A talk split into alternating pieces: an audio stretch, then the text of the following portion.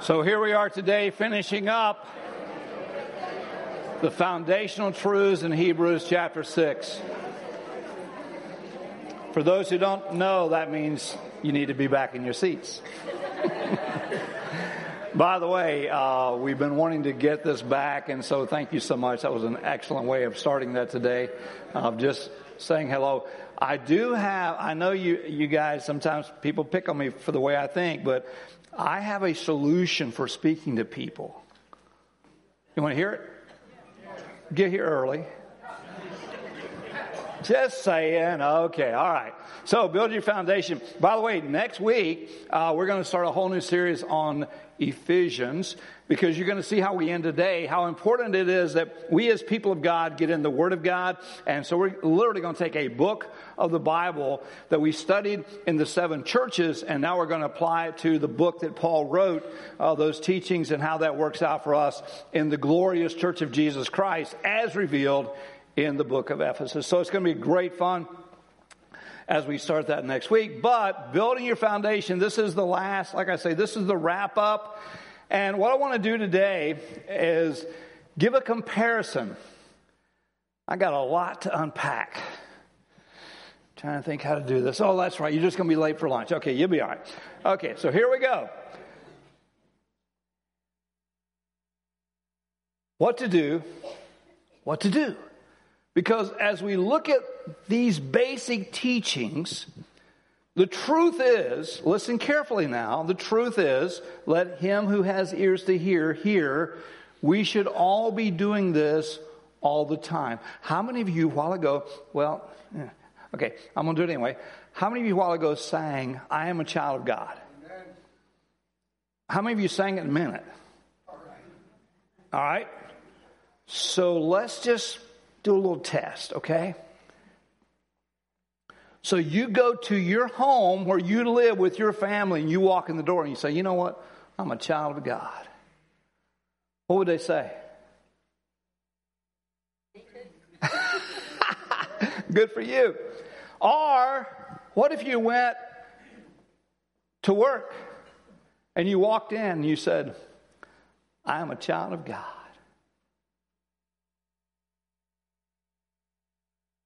Are you catching the drift? Because, see, let me tell you something for me. I've shared over the years the idiosyncrasies that I have of people not doing things fast enough, or at least as I think they should. And so if I'm in Walmart, say on Saturday, which I try to avoid if I can, but if I happen to be in Walmart on a Saturday and somebody there, maybe another customer or maybe someone who works there, an associate, and they're not very kind to me or they're doing something, I have to think like this. And I would like to encourage you to do the same, even though I know it's a little bit different. I have to think like this okay, so my response to that person, what if they show up tomorrow at service? Will my response reveal to them here in Walmart or wherever I might be that I am a child of God? You guys got it? So that's what we're doing today. We're doing a, a, a quick comparison. I'm going to have to fly through this. I apologize, but it's going to be a lot of material to cover. But I want you to think about this as well. It's not up here, but Hebrews 12, 6 and 7, we talk about being a child of God. It says, For those for whom the Lord loves, he disciplines, and he scourges every son whom he receives.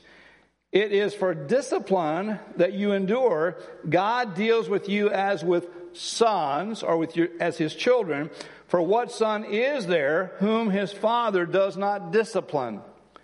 But if you're without discipline, of which all have become takers, partakers, then you are illegitimate children and not his sons. So let me give you a phrase. I don't care who you are. I don't care what your name is. I don't care what your pedigree is. I don't care what your social status is. Let me give you this phrase. If I can make a success out of sin, then I am not saved. Everybody got that? If I can be successful in rebelling against God and the truth of His Word, and that's what we're going to this morning, that'd be our final point. If I can be successful and God not correct me, then the one thing I can know is I do not belong to Him. Now, so as we think about that, as you hear that, and we have this scripture here in Hebrews that the Hebrew writer says this is just basic stuff. Everybody, listen to me, everybody. It doesn't mean because you've been to school, it doesn't mean everybody who has the work of the Holy Spirit and His Word being applied to our lives, which is James, being doers of the Word, not hearers only. Therefore, leaving the elementary teaching about the Christ, let us press on to maturity. Quit being a baby. Grow up. That's what this is saying. Because not laying again the foundation of repentance. Repentance, that's when you said, I'm a child of God. That's what I mean. That's what it means. I repented. The Spirit of God brought conviction upon my heart, and as a result of that, I was convicted of who I was outside of Christ, and that Holy Spirit work in me brought me in repentance to Him. So I'm no longer living as one who is dead, but one who's alive and also in the faith toward God. It's that living faith. It's not just somebody else's story on a mission field somewhere. It's the living faith that God has done that incredible work, deep work in my life for His glory, for His honor, for His praise. And He is continuing to do that as I continue to what? Grow and mature in my relationship with Him. About the washing, the baptism. We had baptism last week. Is it not incredibly amazing and wonderful to watch as those folks who come to know Christ and come and profess their faith in the picture of baptism, of being buried to self and sin and Satan and raised to walk in newness of life in Christ and the Holy Spirit and the Father's love? That's God. Laying on of hands. There's something about, we talked about this the other week, human touch. And you've been hearing these messages. I'm just recapping real quick. Of being filled with the Holy Spirit of God, anointed by God, and touching someone's life and sharing the reality of Christ for them, whether it's healing or whatever it might be. And the resurrection of the dead, because we know we have life. Jesus was the first to be raised from the dead. We have life. We have life in Him. And eternal judgment. Again, think about it. care who you are, it doesn't matter. God is no respecter of persons in this sense. We will all give an account for how our life has been lived.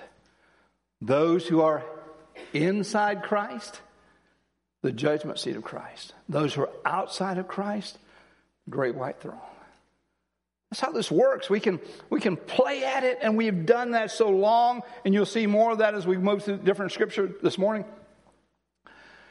And that it, God says, grow up. So I'm saying to us today, let's grow up. And if we are not growing, then we want to do so. So now as we move into this next portion of scripture in James and, um, uh, James, I'm sorry, Second Timothy, and we talked about this several times because Paul is writing to Timothy. He says, Timothy, as you get to the end of the age or to these last days, as it is in the Greek, you're going to see these things. See, now, I'm not an eschatologist. I read the things of end times, but that's not my forte. But here's something as we look at these characteristics revealed in humanity today, we have to be willing to say, we're close to what God is talking about when He says, This is the end of all that's going on. But realize this that in the last days, difficult, another translation says, perilous times will come. For men will what? Men will be lovers of themselves. You know what that scripture means there? I've, I've done it for you before. But I'll do it again. This translation in the original language means, listen carefully, they are self kissers.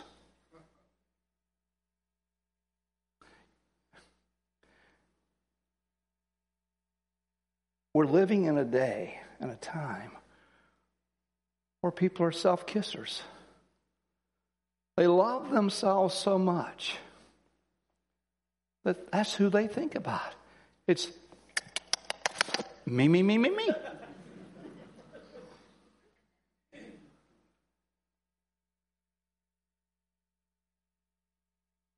They have misdirected love. The scripture is very clear. Love God with all your heart, mind, and soul, and then love others as you love yourself in accordance with what that love really is. Lovers of money. See, it's, it's material possessions. How much can I have? How much does it really take? And why so many people are so messed up with credit now. It is horrible. We're, we are, we've done some in the past, we're going to do more in the future to help people understand there are biblical principles for finances that we need to implement in our lives.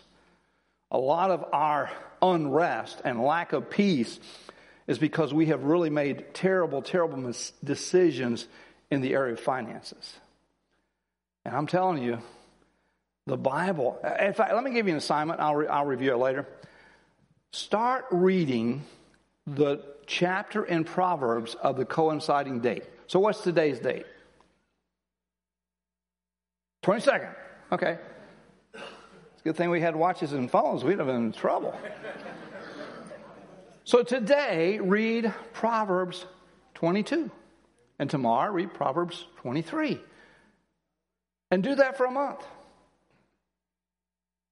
And when you do it for a month, do it again. I couldn't tell you how many years I've read the chapter of Proverbs. There is so much wisdom. This morning I just took some time because I, I was going to share that with you, and I just listened carefully to about five or six chapters of Proverbs. And mine was recorded, I mean, a Bible app. And do the same, but I'm saying it was amazing. I thought, man, as many times as I've read that, how it just ministered grace upon grace in my heart.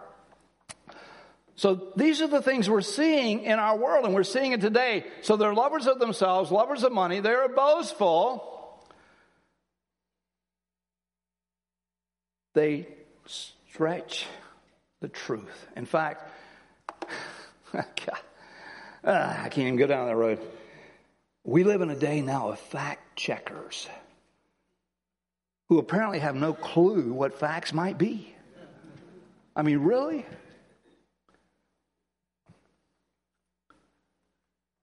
Um, sorry, I'm, I'm not wanting to go down that rabbit hole.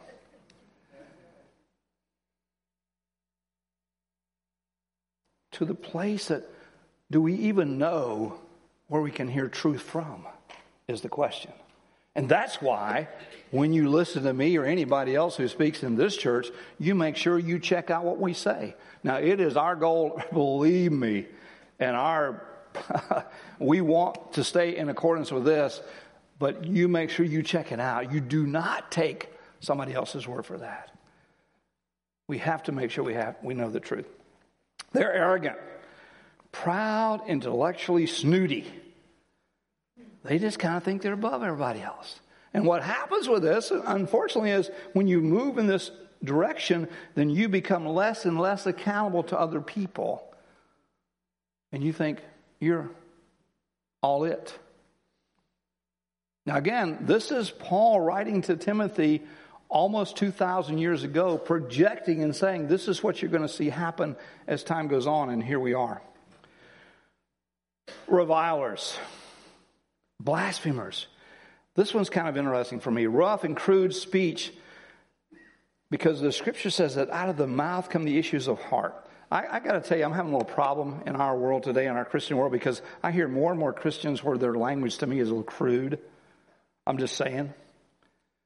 It's just crude. And, and it's not always profanity, it's slang. We just kind of accept these terms and reuse the terms and and you can say, some might, might of you that don't know me might say, well, you know, you, you know, pastor, you know, you've been a pastor and you do, you know, goody two shoes and all that. Listen, I was a drunken, cursing sailor. I mean, come on. I know that side of it. And here's what I do know. When Jesus Christ came into my life, there were some things that he dealt with, I'm talking about instantaneously.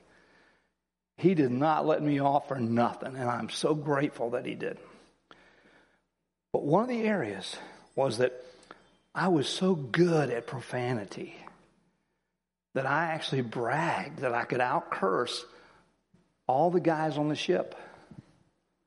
Now that's not a good brag, in case you know. So if your kid's sitting here saying, "I want to be like the pastor," I want to.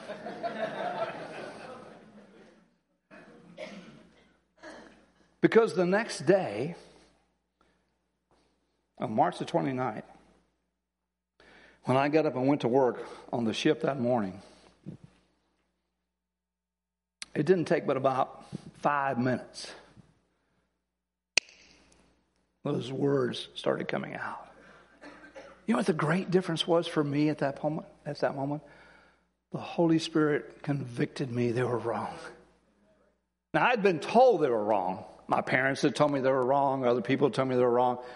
But this was a new day. The Holy Spirit of God convicted me of this language that I was using was wrong. And for the first time in my life, I actually had to stop and confess and repent that my language was not pleasing to God.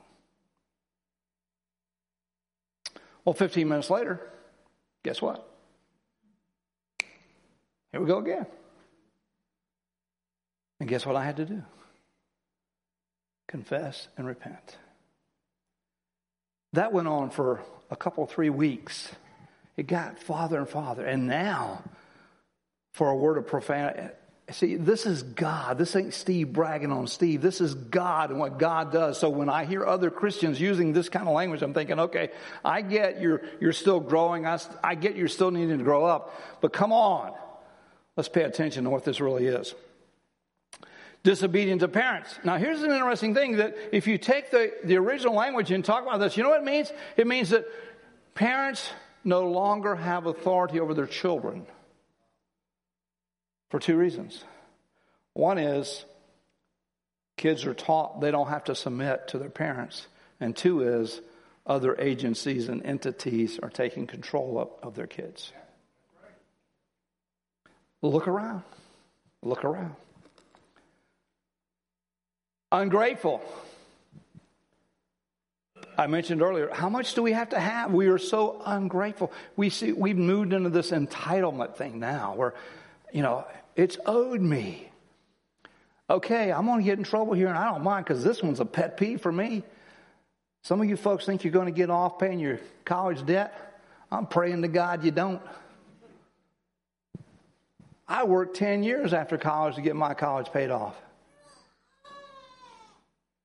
You do the same. I don't want, you picked a college, you pay for it. But see, that's ungratefulness. You're saying, well, you're a little harsh. You want to go to school? Pay your way. I'm okay with that. I'm not harsh. I think I'm reasonable.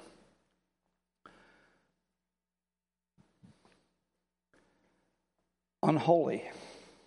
Well, that's where it gets to a place of. Let me back up to ungratefulness. By the way, you know what ungratefulness usually plays into so well?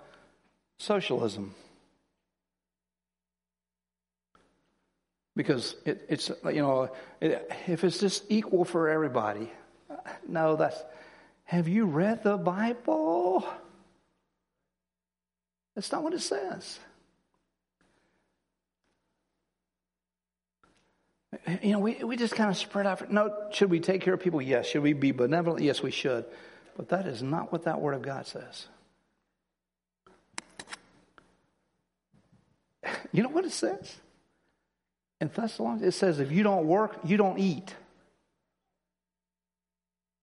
Boy, some old mean God up there. You don't work, you don't eat. Now, I understand there's disability and things. I, am that's not what I'm talking about. I'm talking about the fact that you're just so doggone lazy, you don't work. When my kids were in high school, they had a grass cutting business. We had three prices for grass cutting. One was the regular grass cutting based on an hour or what it took to do that yard. Two was the widow price. We knew that she couldn't afford what everybody else could, so she didn't have to pay the full price. Three was the lazy guy laying on the couch price.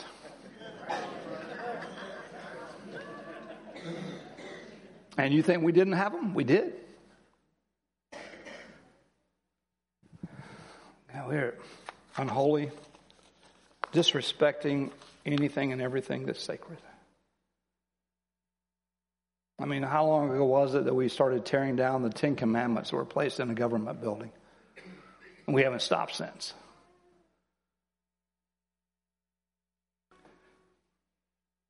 Unloving, without natural affection, lack of love in a family as it should be husband to wife and parent to child and child to parent. Are we seeing that today? Irreconcilable, truce breakers, covenant breakers. It's, it's called divorce. I, okay, I, I understand that there's difficulty in marriage. I get it. But I want to tell you right now, I praise God, praise God for this church family and how many long term marriages we have. I'm telling you, if you're here and, and you're a, a young person and you're struggling in your marriage, look around you. Some of us have gray hair and some of us don't have hair, but that's a whole other thing. But the point is, believe it or not, there's some wisdom in those lives and those marriages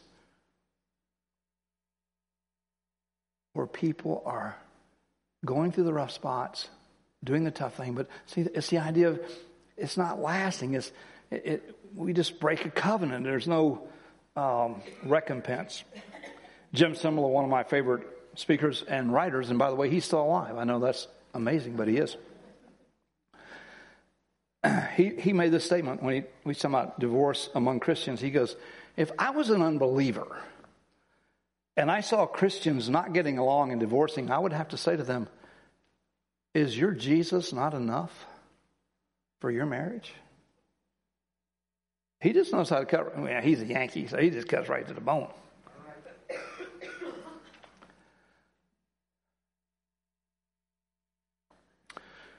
Malicious gossips, false accusers. How many of you ever read, heard of, or read Matthew 18? Ooh. Oh, we're going to have to read that sometime. Or maybe you could just read it.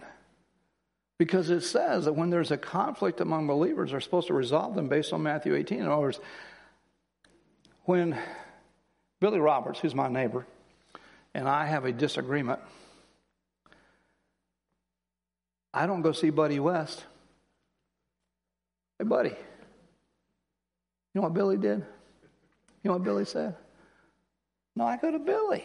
That's what this is supposed to be. And then I go to Billy, and for those who don't know Billy, he's a little cantankerous anyway. you see why I picked him, right? And he doesn't listen to anything I'm saying to him. He's not all about making peace. So that's when I go get Buddy and bring him with me to sit down and talk to Billy as brothers in Christ to work things out because that's what it's supposed to be. Because here's the thing about that. When you read the original language where it says false accusers, it says, listen to this now.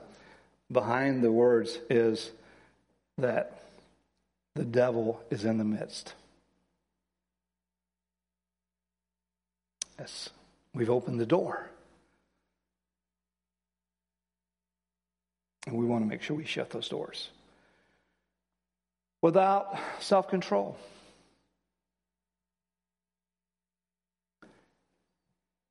Our appetites, credit, government, people who have power and want to use that power incorrectly.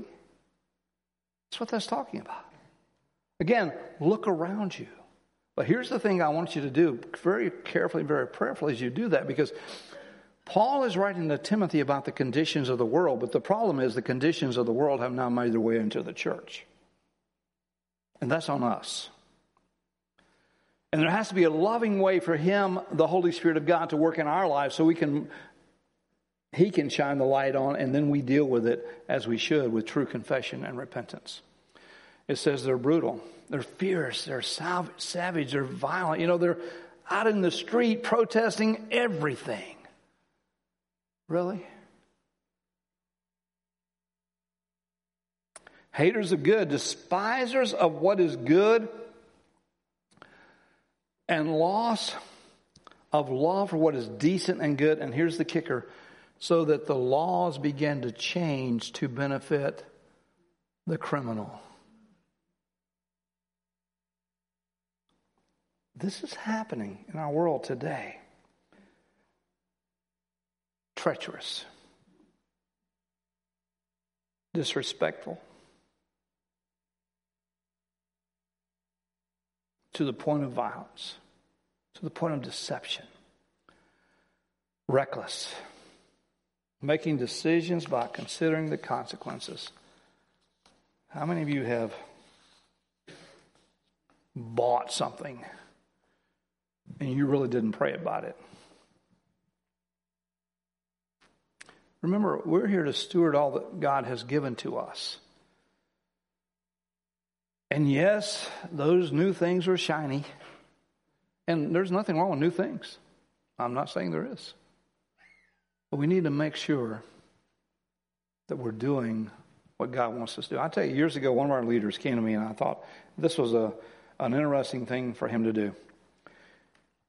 He said, Steve, he said, I have advanced in my company and I'm making really, really good money. And I want to buy a luxury car. Is that wrong? I said, Well, let's pray and ask God what He wants you to do. Because it up to me. We prayed together. Now, this is interesting. You know, most people don't do this. We prayed together, and he felt a freedom to buy him a luxury car, which he drove for. It wasn't new, but it was a nice car. He drove for several years, and then he sold it and never bought another luxury car again. But we need to approach things like that. God, what do you want for us? Just because we have the money to do it doesn't necessarily mean that's the will of God for it to be done. It may be that God has something else planned for that money, and we want to be uh, obedient to that. But people are reckless in their decisions. Conceited, all puffed up. Who I am. One of my favorite verses in the Bible is 1 Corinthians 15:10.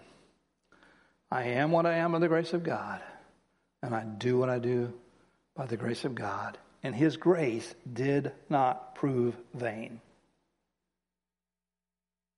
Now, for me, that's kind of easy because I grew up on a pig farm in Ohio.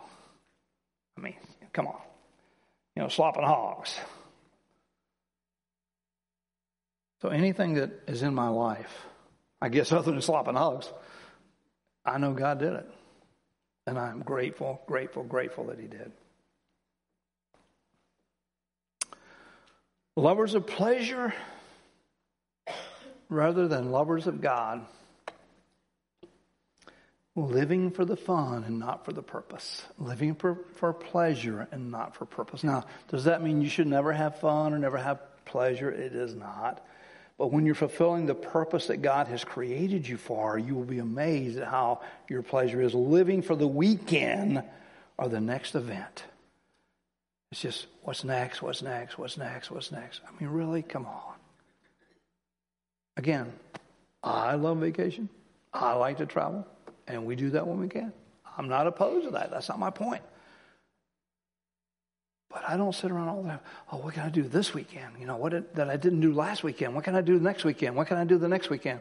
I was telling somebody this morning I'm really busy the rest of the, actually the next two or three weeks.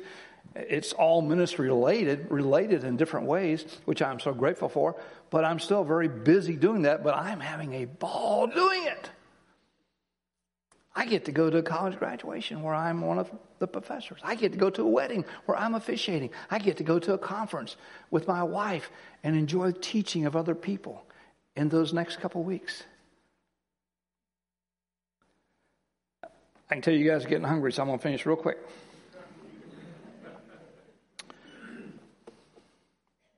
Holding to a form of godliness, although they have denied his power. Show up on Sunday. Stand up when you're told to. Sit down when you're told to.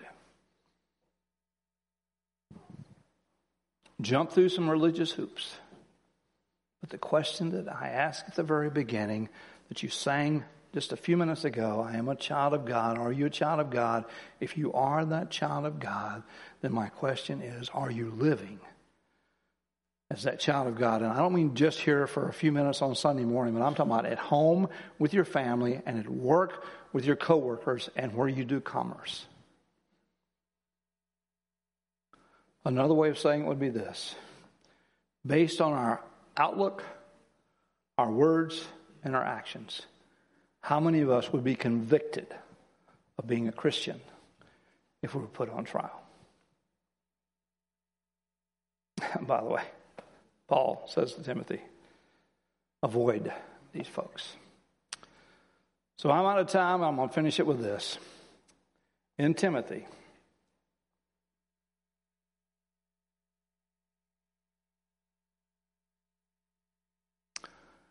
we have the so what and the now what.